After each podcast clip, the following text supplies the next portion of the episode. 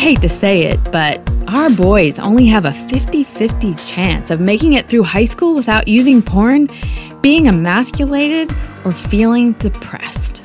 Let me tell you what I did to help mine beat the odds. Hi, I'm Dannah Gresh, founder of True Girl.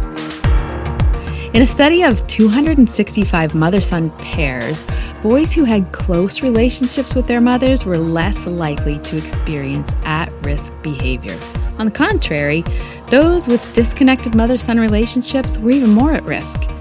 That's why I spent a lot of time learning how to hone my laser tag skills, packing picnics for our little speedboat, and learning to make the food my son loved. There's no shortcut. Quality time, it's a myth.